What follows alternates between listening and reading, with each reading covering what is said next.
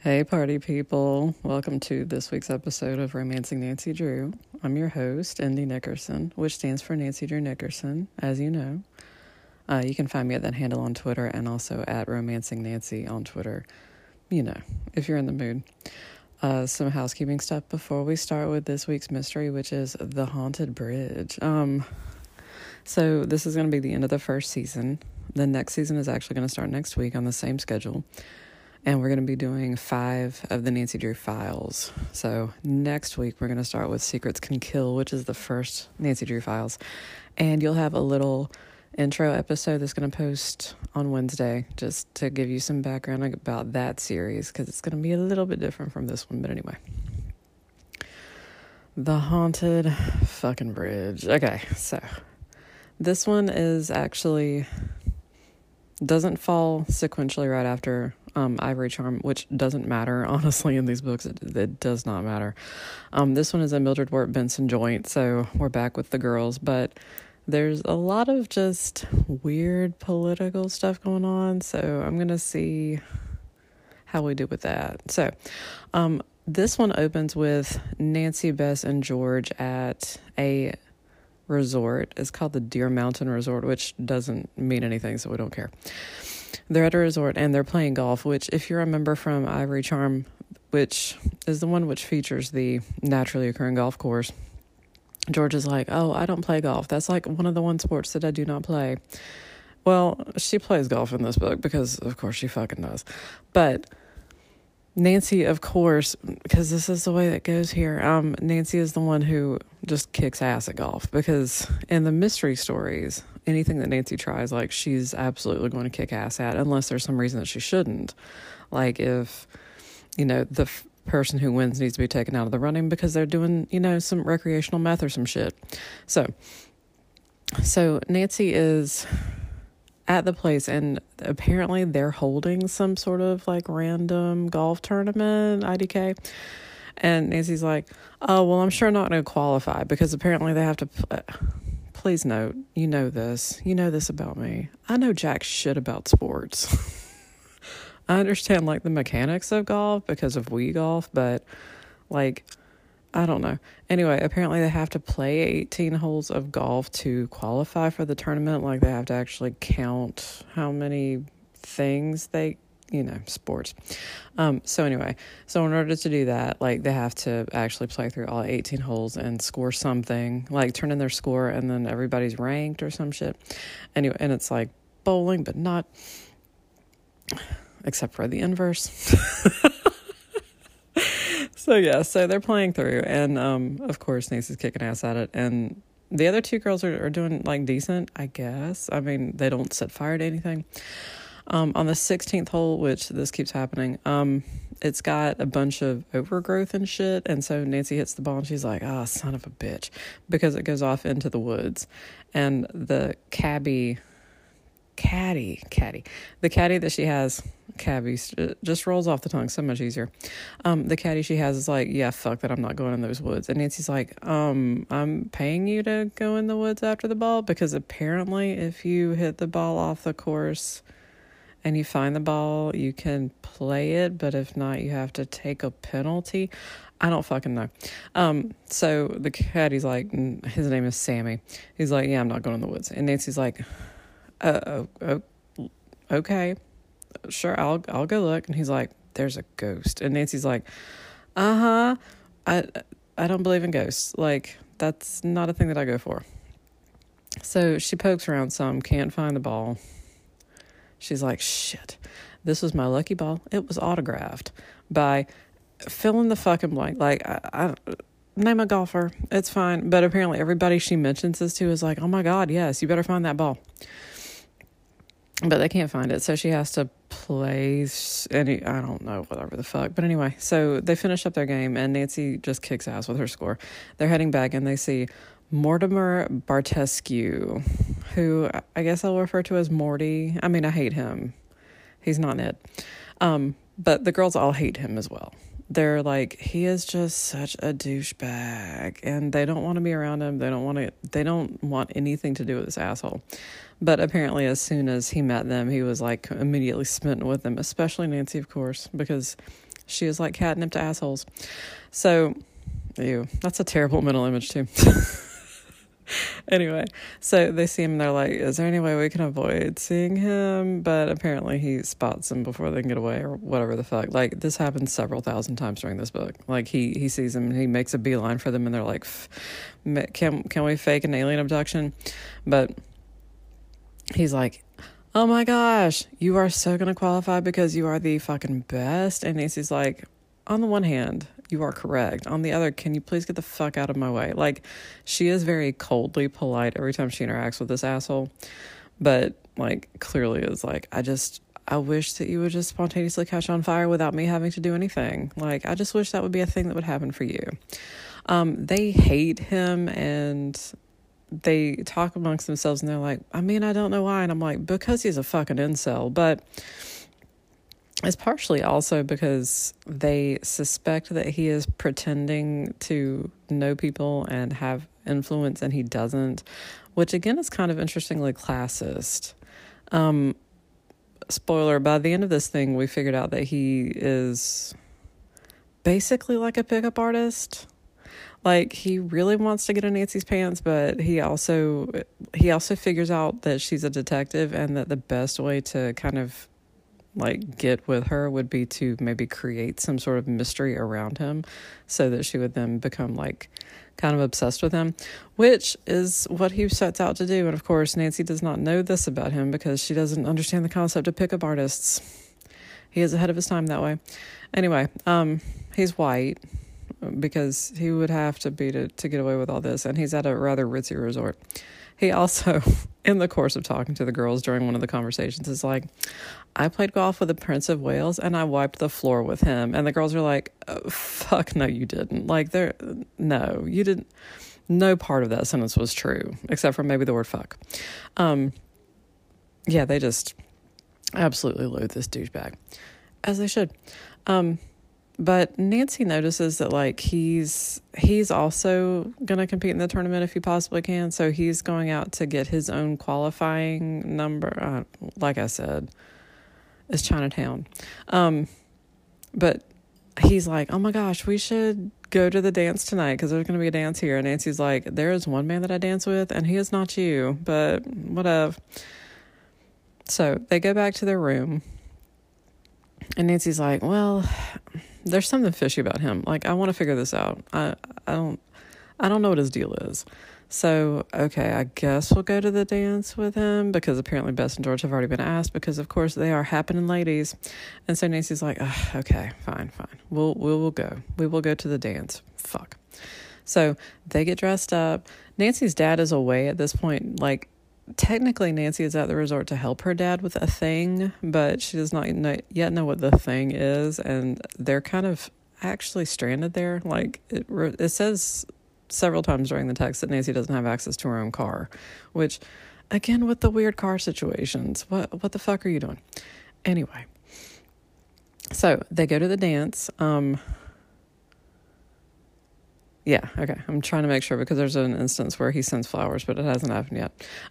They go to the dance, and Nancy goes and dances with Jackass, and he actually takes her out on the patio, like outside the dance, and she goes out with him just to see if he is going to like spill anything, because one weird thing that she noticed about him is that his signature and the book where he actually signed into the hotel looks different from the signature that was on a note that he sent her, which, like, so she's like, is he a forger? Like, she's definitely interested in that because, again, she doesn't know that he's a fucking pickup artist. So she goes outside with him to be like, oh, well, I'm a fan of handwriting and I think it tells a person a lot about their personality. And he's like, you are so sexy. And he like comes toward her and she's like, fuck no. And she actually like backs away from him to the point that she actually falls down and sprains her fucking hand. And you're like, no part of that was expected.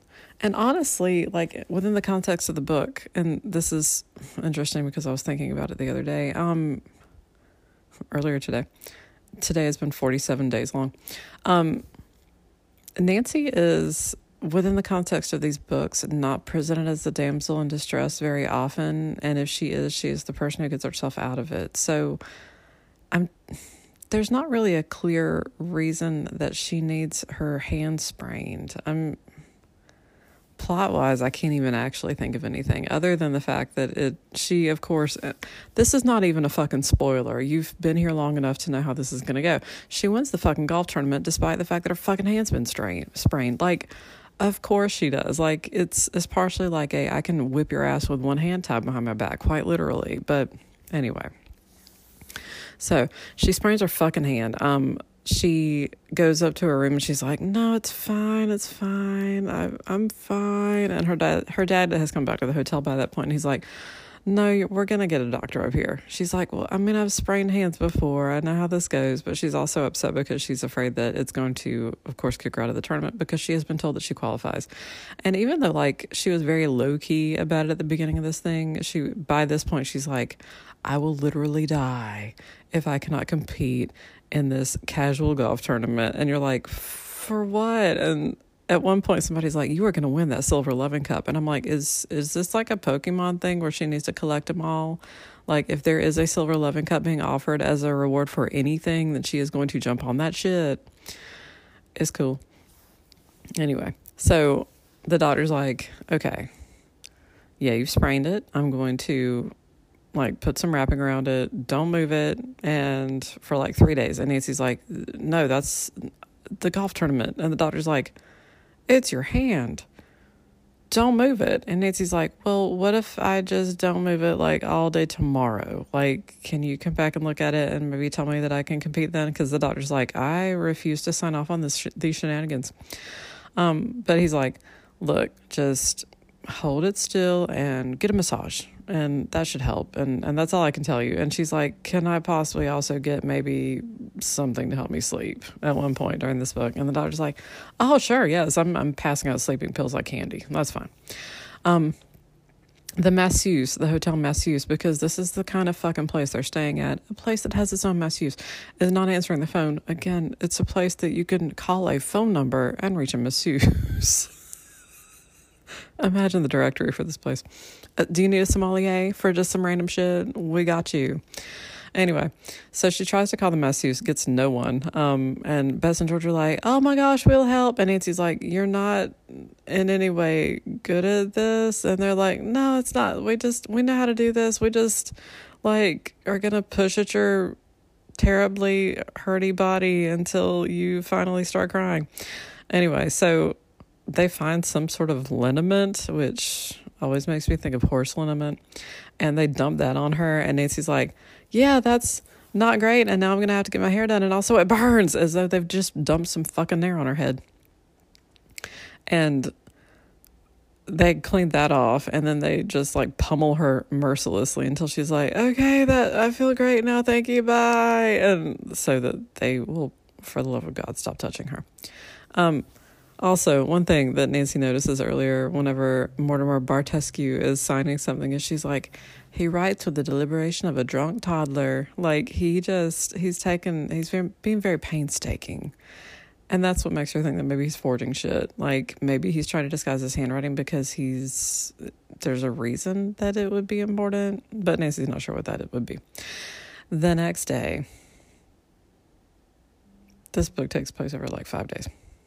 That's fine. Carson's like, "Hey, let's go to the next locale, which is called Hemlock Hall." And Nancy's like, Of course, we're going to name everything around here about poisons. That's very Agatha Christie of us. And Carson tells her that the reason that he's called her there is that he has been working on a case. They're trying to track down some people who are stealing jewels and smuggling them. And one member of the group is a woman who has been spotted carrying around a jeweled case that has a picture of a little girl inside. And I was like, stop everything. I want to know everything about the lady thief who has a picture of a girl inside her jewelry case. And it said girl as in her daughter, somebody that would be of that age, not a girlfriend.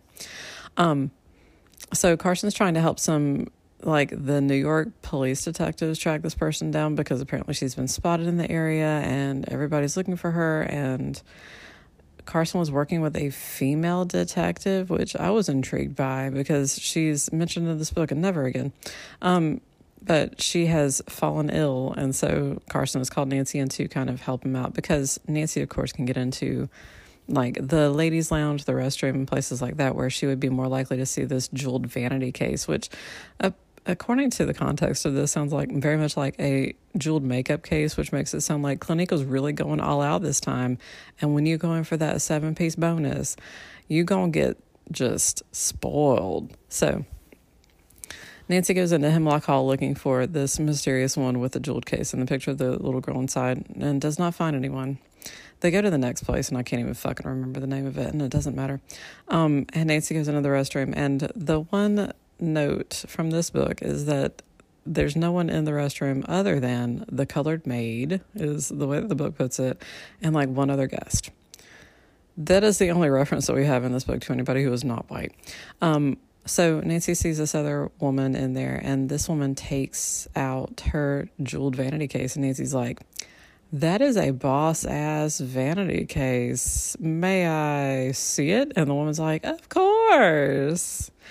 But Nancy looks at her, and she's like, she's white and also very sad, and so I do not think that this is her. Like, the way that she phrases it is that the woman seems like very kind of melancholy, and so Nancy has decided that melancholy people do not commit crimes. They just listen to Smashing Pumpkins a lot. Like, that's where they live. So, and also there's no picture of a girl inside, so Nancy's like, I guess that really didn't pan out. Fuck.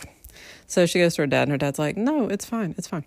Nancy has found out that she is qualified for the fucking golf tournament of hell. She's actually she's playing through with her friends, and Jackass comes over, and he's like, oh my gosh, can I play with you guys? And they're like, we want nothing less than that. Okay, fine. And there's a lot of being polite to a guy who sets your teeth on edge because like that's what you've been trained to do, instead of actually just telling him to fuck off, which again, like, we're in 1937 now. It kind of makes sense that, yeah, she would be taught that, you're polite to people who appear to be of your own social station. And he appears to be. He makes it sound like his family's got a lot of money, that he's traveled all over Europe, he's made all these great friends. But of course, like, you know, how are you going to check that? We've got no Instagram. And that's kind of the funny thing. Nancy talks to Ned on the phone later on when he calls up and says, hey, we were thinking about coming up for the weekend. And Nancy's like, that sounds fabulous. Can you find the who's who and look up Mortimer Bartescu? Because I have a feeling that he will not be listed. And Ned's like, what are you doing? Because the thing is that if Nancy's having anybody looked up in a who's who, then that's kind of an indication of interest. Like, oh, I want to see if you come from a good family because I might want to marry into it. And so Ned, of course, is on high alert about this because he's like, why are you having me look at this other dude? And Nancy's like, because I'm pretty sure that he's fucking lying to me. Like this, I'm not interested in him at all. Like I could not be less interested in this jackass. And Ned's like, okay, like I want to punch him in the face for reasons, but I will look him up for you. And of course, when Ned looks him up, he's not listed, which... that was their, I mean, it would be considered higher than Wikipedia. Like, you know, this is the cream of the crop. This is everybody who's got, like, documented lineage. But it's also, like, very snobbish. Like, I can't believe that he would have done all this and not be listed in this. Like, it's very mutually exclusive. And I'm sure that Nancy's listed.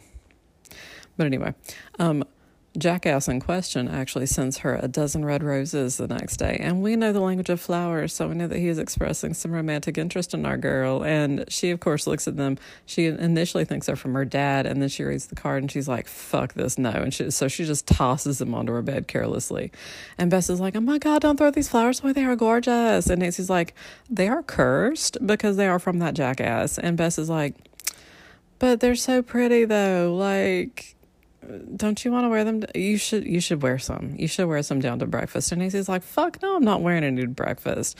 If he sees me wearing the roses that he sent me, he is going to get 100% the wrong message. I do not need his incel fantasies just playing out on me. And Bess is like, but they're so pretty. And Nancy's like, if you love them so much, then you and George can wear them. Look, like, that way they won't go to waste.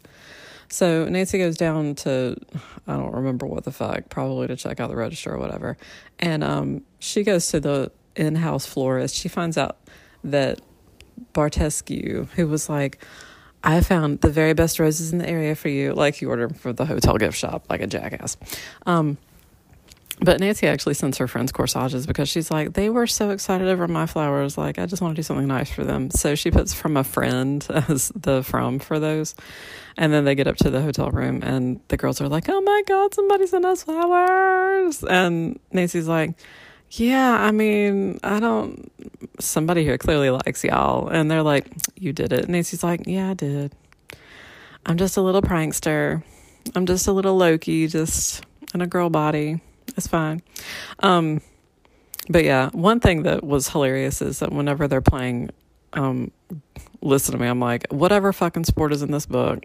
Whenever they're playing, Nancy actually like hits the ball and it goes all the way up to the hole, like to the very edge of the hole, and it doesn't go in. And Nancy's like, well, oh well, that's how that plays. And Jackass actually goes over and jumps up and down on the ground like a fucking toddler. Again with the toddlering. And until the ball falls in the hole. And Nancy's like, that is cheating, and I'm going to record it as though I hit it again. And he's like, you don't have to do that. And Nancy's like, but I do, because you're the worst. They actually go and find out what his score was for the tournament, and they're like, there is no fucking way he did that. Like, he is clearly lying. They hate him so much. And I'm here for it, because I love that they absolutely loathe this guy. Even though, again, the whole weird classes thing, but it's fine.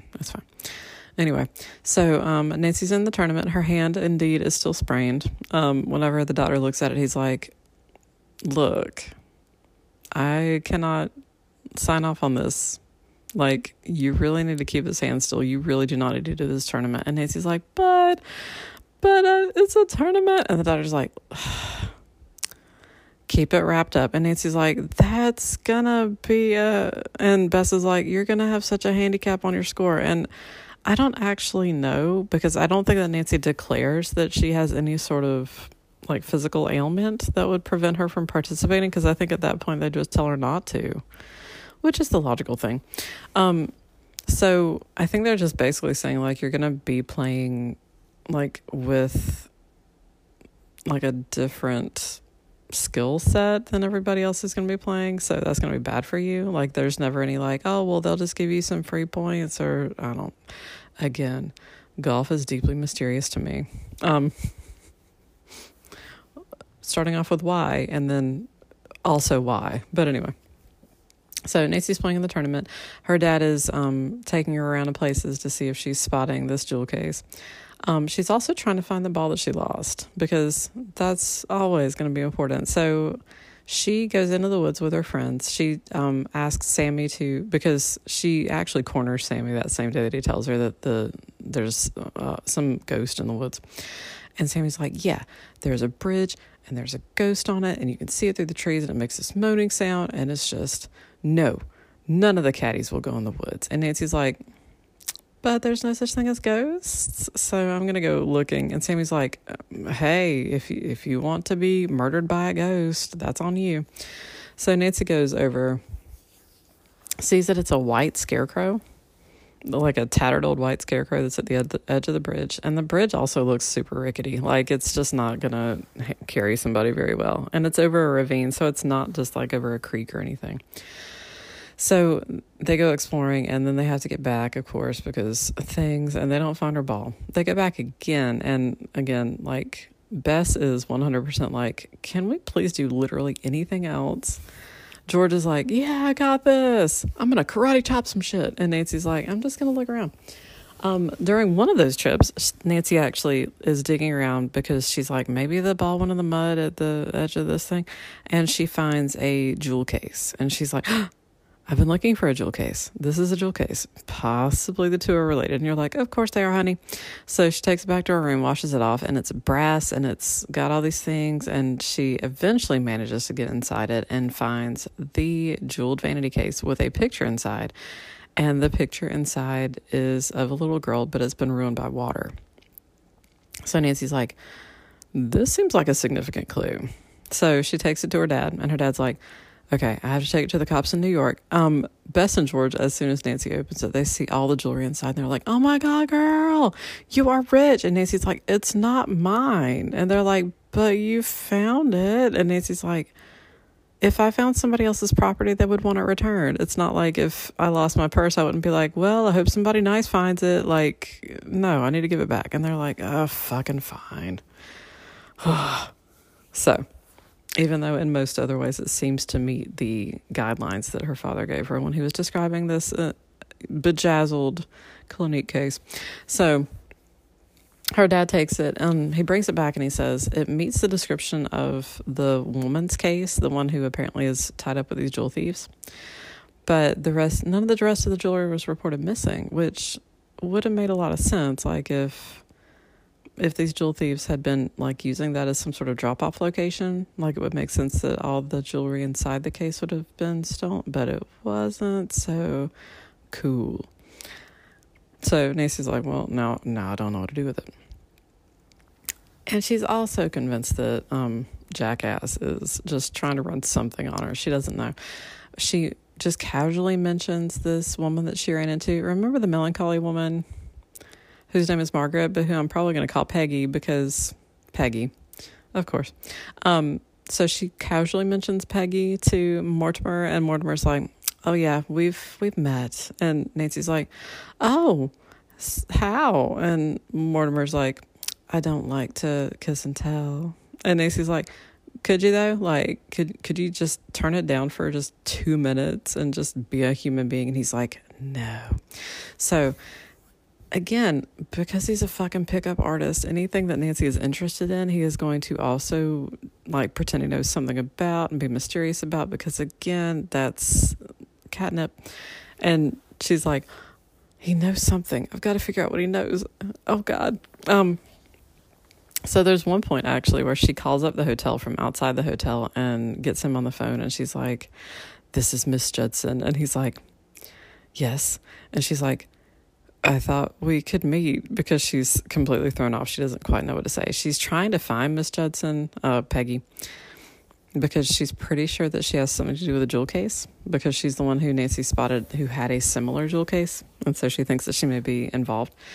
And Mortimer's like, well, doesn't X-Bar Gardenia still work? And Nancy's like, mumble what? And just hangs up the phone, because she's like, I don't know what any of that means. And he just fucking made it up, because again, it's so like you just want to hold your head in your hands, because it's like they're stumbling around each other and just trying to figure some shit out, and he's just an idiot. He's just a fucking idiot, but it's fine. So Nancy finds out about Peggy because she asked Sammy about it, and Sammy knows everything. Sammy is the best. So Sammy tells her that Peggy's house was near the golf course, but it burned down a few years ago, and it was a very sad story, because before that she was engaged to a college professor, and they were very happy together, and her parents had died, so it was just her, and then the fucking house burned down, and she moved away, and she was very sad after that. Nancy's like, very sad, check, yes, this is her. And Sammy's like, oh, well, my mom would know more about her, because Nancy's trying to find, like, anyone who might know her whereabouts, and apparently she had a gardener. So Nancy goes to Sammy's mom's house, and that's when she finds out that Sammy is pulling down $2 to $3 a day on the golf course, which, of course, I threw into the inflation calculator. He's pulling down, like, $35 to $55 per day on the golf course, and he's, like, 12. Again, child labor laws. But that's some good money. Like that's decent. That's decent for especially a 12-year-old. But anyway, so she's like, he's the best worker of the family. And you're like, but he shouldn't need to be working. Anyway, but Sammy's mom is like, oh yeah, like some people thought that Peggy was all stuck up because she did not associate with people. And I know that after her parents died, like she was still living, like she had some money. And I know that she probably didn't have a ton. And Nancy's like, cool, do you know where she is? And Sammy's mom was like, no. And Nancy's like, okay, waste of my time. Okay. Do you know the gardener's name? And she's like, no. And Nancy's like, cool. Fucking waste of time. Cool.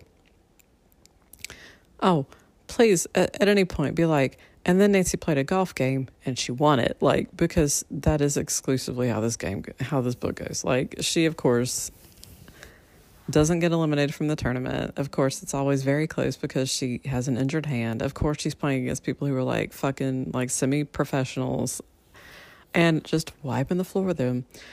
It's fine. That's just how we roll here. So, remember how Ned called up and said that he was going to be looking up Mortimer Bartescu and the Who's Who registry, and also was going to come up for the weekend? Yes. So he indeed comes up for the weekend.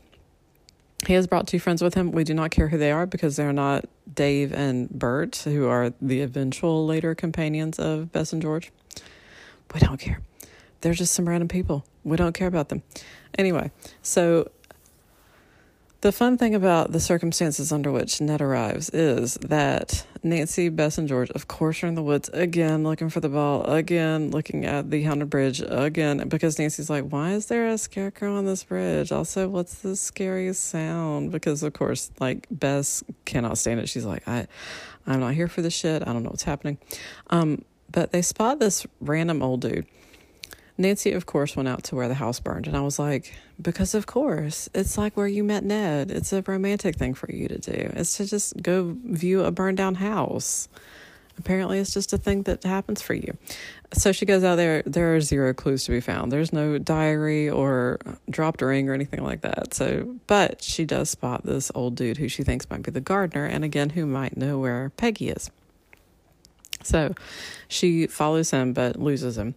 And then when they're in the woods later looking for the ball / any clues as to what the fuck's going on, they see the old dude again. And so they stop and watch him to see where he goes because they don't know where he lives or who he is, really. And so he pulls out a gun to shoot a squirrel because, of course, everything in that sentence made perfect sense because we're on Oregon Trail now.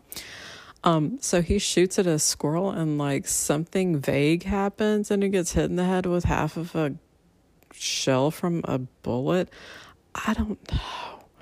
I don't fucking know. Like the book is really vague about it and that's fine because I don't understand anything. It's fine. But like he just gets hit in the head, falls backward. The girls are like, oh my God. So they pick him up and they take him to his cabin because, they did spot his cabin. And they're like, what the fuck do we do? There's a storm coming, and fuck. So, George runs back to the hotel to get the doctor. Because, of course, they can't figure out what to do for this poor guy. The doctor comes. Apparently, doctoring in 1937 was just based on, like, just general feelings and possibly also like touching the person's head, maybe doing some measurements, who knows. So he says he's in a semi-coma. We're just going to see how it plays out. And Nancy's like, that seems reasonable. Like what? Like she has a sprained hand and they're like, I guess you're just going to have to bind it up forever. And then this guy who's been hit in the head with bullet shrapnel, which the doctor does extract, so at least he does that. He's like, well, I guess time will tell. And Nancy's like, okay, we're not going to take him to a hospital. And the doctor's like, no, that would be too much for him. And so he also, of course, takes a moment to look at Nancy and be like, have you studied nursing? Because you are a natural at it. And Nancy's like, well, thank you. Because again, literally, it would have been cooler if he had been like, you are a natural doctor, but I'll take what I can get. So, they can't really leave him alone. And so the girls kind of stay there in shifts and make sure he's okay. And then, Carson comes up and he's like, but Nancy, golf tournament, like I'll sit with old dude for a while so that you can go play in the golf tournament. And Nancy's like, that is so sweet of you. But also Nancy's really hoping that old dude gives away some clues because she would really like to know where Peggy is, of course. She goes to the hotel again, which there's a day when she's playing like a qualifying round and also Jackass is playing a qualifying round and he's like, to celebrate our future success, like he sends her this note first thing in the morning. He's like, we will go to the dance at Hemlock Hall tonight. And she's like, first off, why don't you step the fuck off? You have no idea if I'm going to win today. Although I am. Second, how dare you be like, you know, we're going, I have no interest in going to a dance with you. And then she's like, Hemlock Hall. I'm going to go there and see if Peggy's there. So Bess and George have been invited as well again. So they all go and Nancy actually begs them. She's like, for the love of God, please do not let him out of your sight. Oh my God. Like Follow the car as closely as you possibly can. Of course, this is 1937. They do not have cell phones with panic buttons where she can be like, oh my God, my grandma just fell and I have to go by. So, as soon as they get in the car,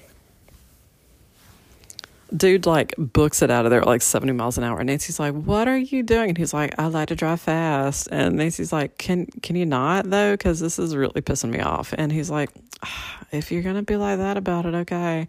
But by that point, they've already lost the other car. So Nancy's already like, if he takes me to an abandoned, burned-down shack somewhere, we're going to have words. But he takes her to the hotel, to Hemlock Hall.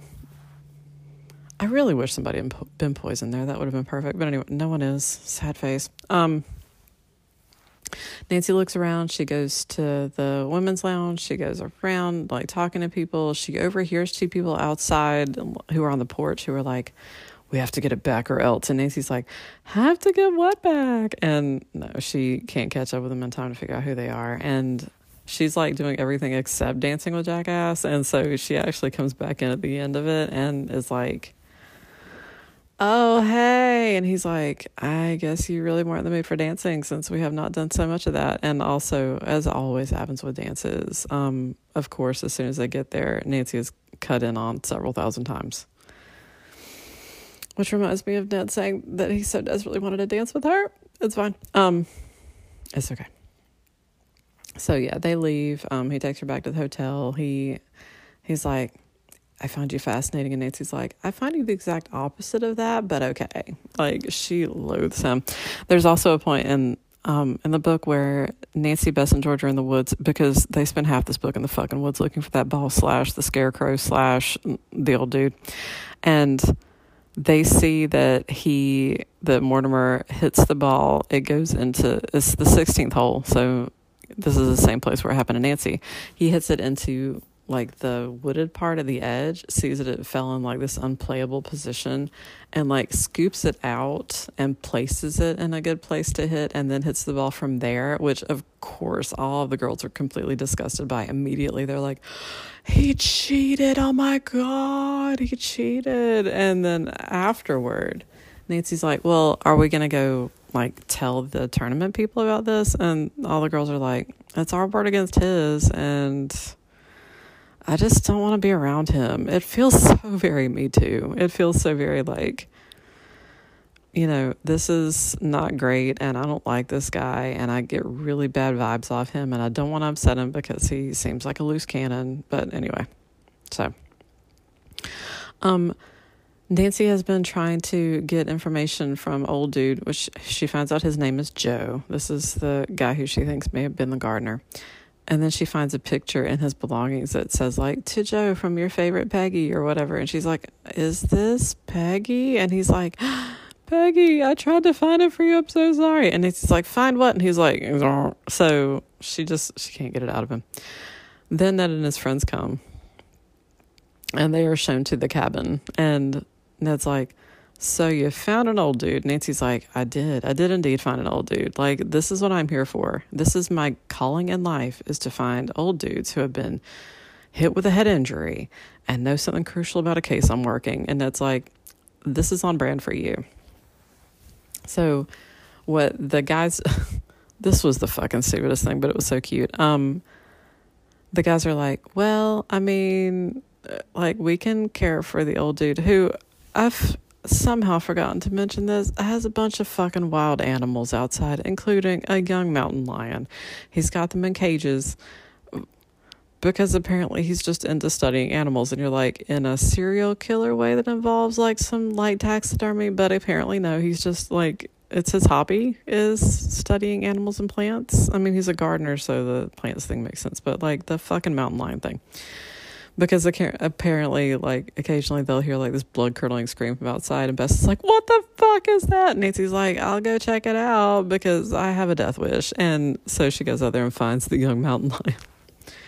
So before they leave, they do tell the guys, like, oh, by the way, there's some wild animals out back, and you will need to take care of them. And that's like, what the fuck do you even feed a mountain lion? And Carson's like, I will just call a grocery store and have a bunch of raw meat delivered. And you're like, I have so many follow-up questions. what? Where are you going to store it? Also, what? But anyway. But Ned just is like, it's fine. I mean, we couldn't have stayed at that fancy resort anyway. It would have been cost too much money for us. Because the series is kind of weird in that it plays with, like, Ned's a broke college student. Like, the trope that he falls into is broke college student, but with a rich family.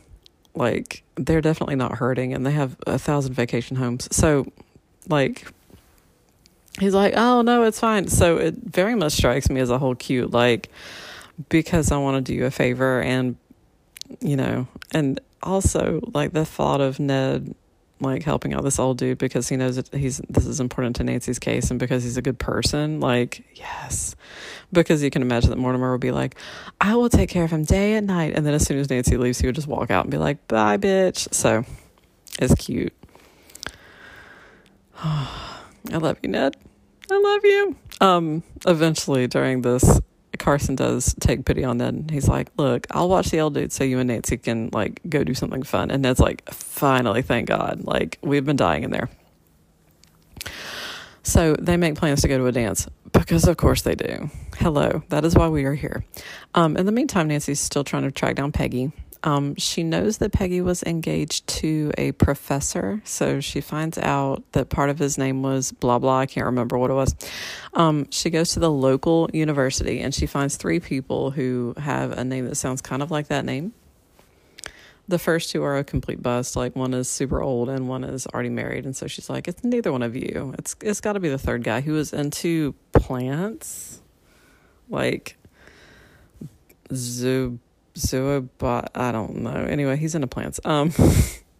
So Nancy actually asks somebody else she runs into. She's like, oh my God, do you know where this guy? And they're like, well, if you don't find him here, then you can find him here. And, like, he's been super sad since his fiance broke off things with him. And Nancy's like, bingo. So she actually leaves a note for him, but doesn't find him.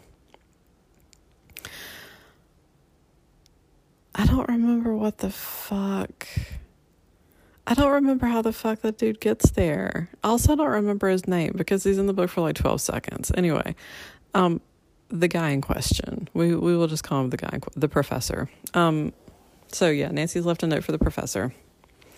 She has to get back and get ready for the dance. And she's like, Ned, look, I know that you have been literally dying to see me in formal clothing so that you can think about stripping it off me later, but can we possibly work on my mystery? And Ned's like, we can always go to dances. Your mystery is more important right now. And you're like, this is why you are the MVP of this film in every possible way.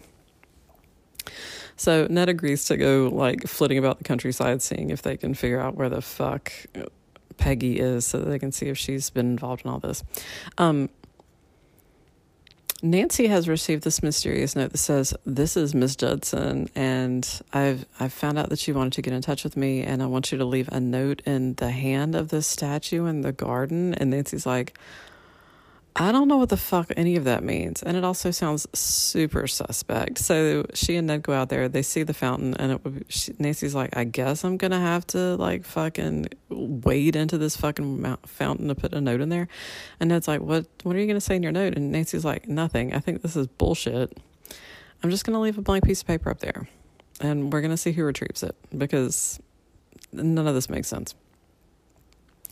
By this point, also, Carson is like, I don't think that, like, this jewel case is really involved. Like, I'm going to tell the cops in New York that this is bullshit. And you're like, I love everything you're doing here, Carson. You're doing some good stuff.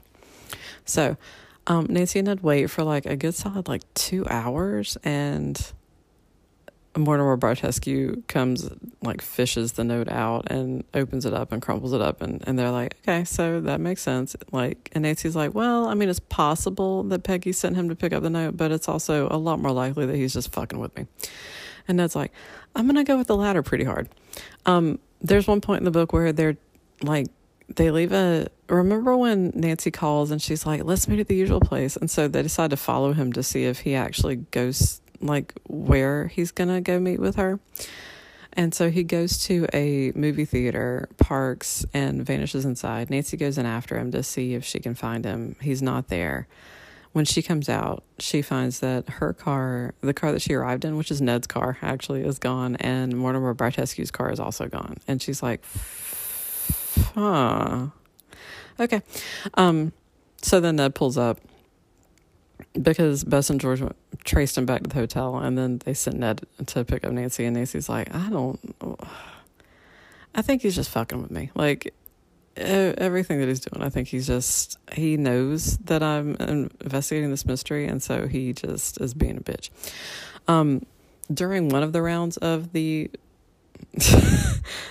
my brain just filled in 17 other different sports. It was like, is it tennis? Is it volleyball? Golf. It's a golf tournament. During one round of the golf tournament, Nancy hits the ball into the woods. It actually lands in a good place, so she is able to actually hit it up to the tree line and then hit it out again, so without losing a something.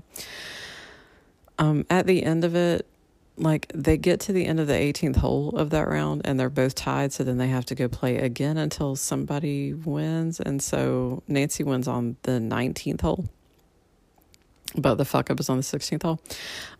So the person that she's going up against actually goes and complains to the tournament authority. She's like, she cheated because she hit the ball into the woods, and I know that she did. She would have, like, had to hit it more times than she says she did.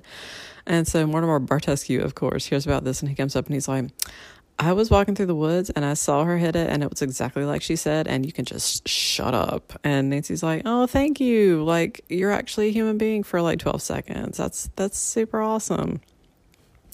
And then afterward, of course, she tracks down his alibi and finds out that he was, like, sitting at the soda fountain in the hotel the whole time. Like, there's no fucking way that he saw how she hit the ball, or if anything. And she's like, I really hate him. Like, I get that he probably trying to ingratiate himself with me, but for fuck's sake, like, if I can track down his alibi or lack thereof, like, come on. But anyway. And apparently he was sitting at the soda fountain trying to compose a telegram, and the guy who was there, who Nancy questions, is like, oh yeah, he was trying to do a telegram. Here it is. I found it. You want to see it? And Nancy's like, no, because she's a good person who doesn't read other people's telegrams, even though when the little boy, like, waves it in front of her like a fucking flag, she's like, it says Peggy's name on it. And then she's like, but I'm not going to look at it because that would be an invasion of privacy. And you're like, just fucking read it, because also he's pickup artisting, and he's just going to write some stuff on there like, she is the mother of my love child or some bullshit. But anyway, it's fine. Nancy never actually sees the contents of the telegram, and they don't actually fucking matter. We're cool. So, at the end of this thing, Nancy has, at Hemlock Hall, she has not found the person that she's looking for. She's feeling, Ned's there with her. She's feeling pretty discouraged by all this. And she looks at Ned, she's like, I feel like I'm going to find her tonight. I feel like it's, like, deeply important that I find Peggy tonight. I just don't know. And Ned's like, if you feel like you're going to find her, like, I thought you weren't into hunches. And Nancy's like, I'm not, but I just, like, her story is so sad, and I really want to reunite her with her fiance. And, like, I don't know what's going on with her. I don't know why she's so melancholy. I don't know why she keeps listening to the Smashing Pumpkins over and over and just dwelling in her misery. So, she knows that apparently Peggy has just been, like, around this location, because when she talked to Nancy, she's like, oh yeah, I used to live around here. And so Nancy's like, okay, so if this is true, but she's, like, from all the clues that she's getting, it sounds like she's not found a really a good place to stay. Like, it's possible that she's maybe rented somewhere close by, because Nancy can't find her anywhere else. And so she and Ned fucking call up real estate agents. And again, it's during a dance. It's like 8, 9, 10 o'clock at night. They call up real estate agents until they find somebody who's like, oh yeah, I rented a house to her. And they're like, yes. And so they actually fucking drive to that house. The lights are off, and Nancy's like, fucking hell. But then Peggy shows up. Like, she drives into the driveway and turns on the light in the house. And Nancy's like, now's our chance.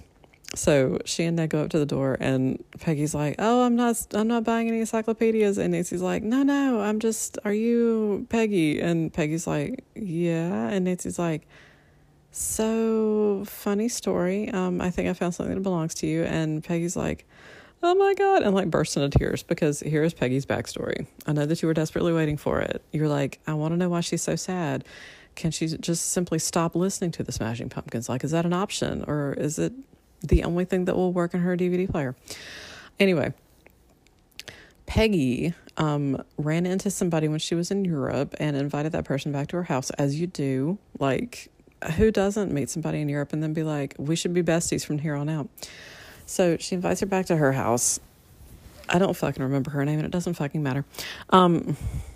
She invites her back. They are, of course, are talking about jewelry, and you're like, I see where you're going with this. The A plot and the B plot are about to cross over, and you're like, you are correct.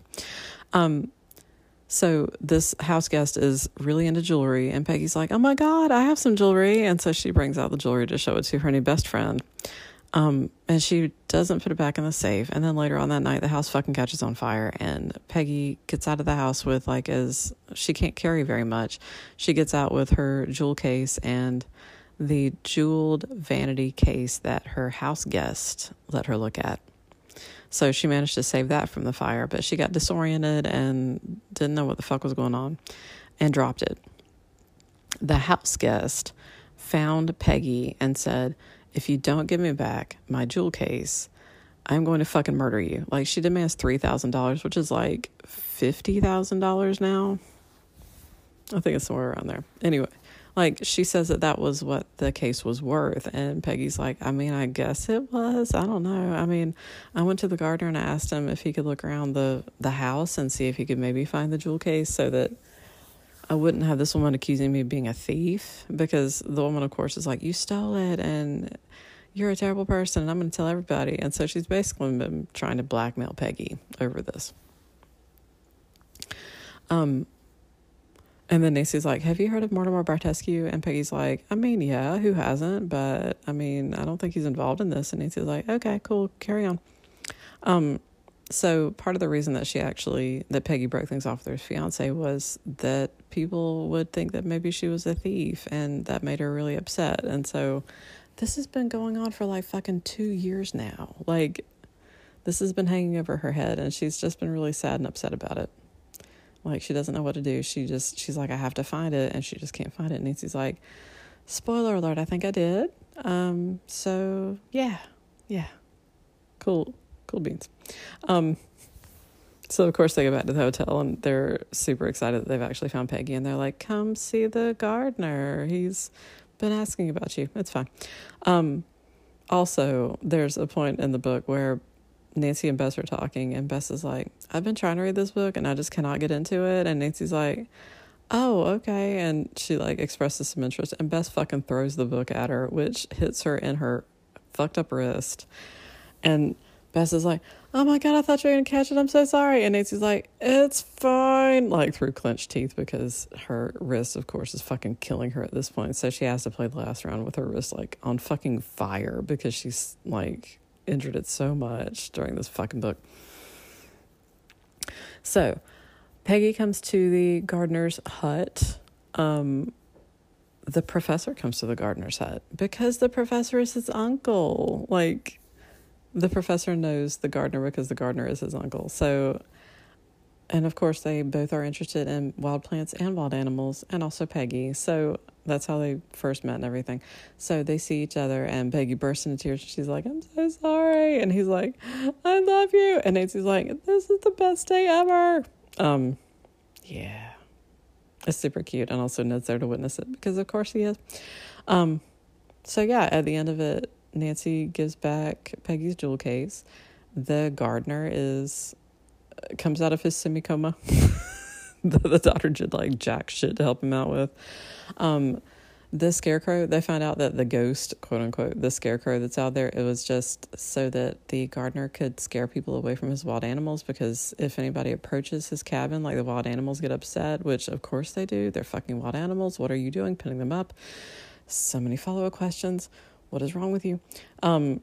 So yeah, he just set the scarecrow out there to make sure that nobody would come over to investigate his little hut. And also part of the bridge washes out during this book and the boys have to put it back together, and it's just weird. And Nancy figures out that the weird moaning sound is because of the way the trees are rubbing together, and there's nothing supernatural about this case whatsoever. And Nancy wins the tournament and the day is saved. And oh, also, of course, they get the woman who they're like, oh, we found the Jill case. Nancy gets Peggy to send a note to the woman to say, I found the Jill case and I'm going to give it to you.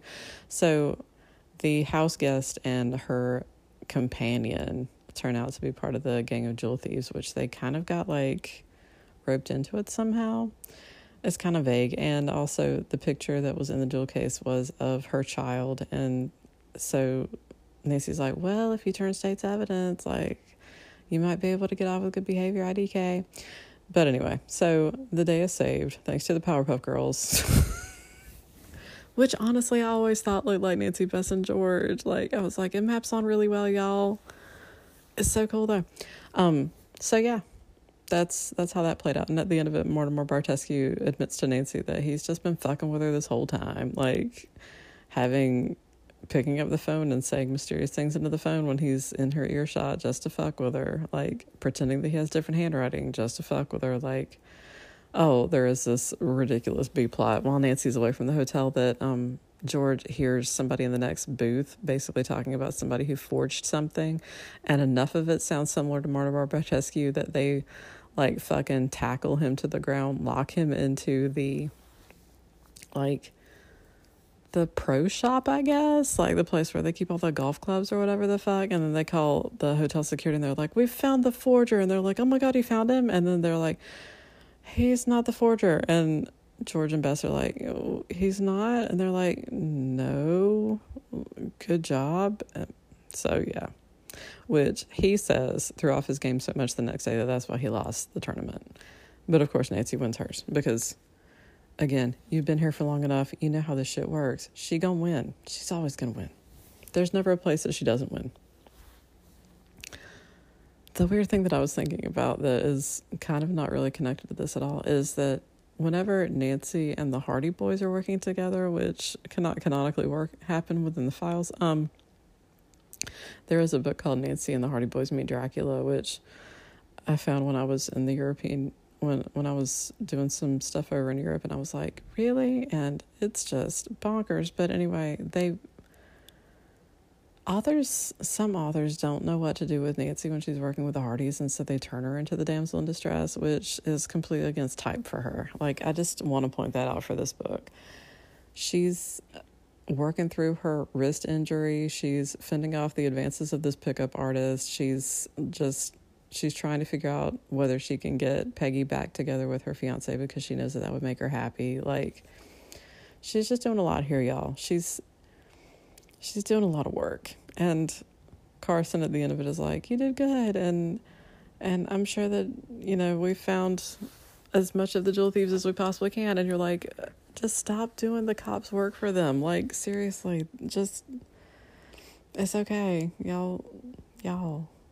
Just chill. It's okay. But anyway, so that's it for this week. And like I said, next week we're going to start on the files. So we're going to do 5 files. We're going to start off with Secrets Can Kill, which, oh my God, 80s. I'm so excited for you. So I guess I'm going to go with Stay Sleuthy, my friends, even though that sounds kind of dirty. But go with that for this week. Stay sleuthy.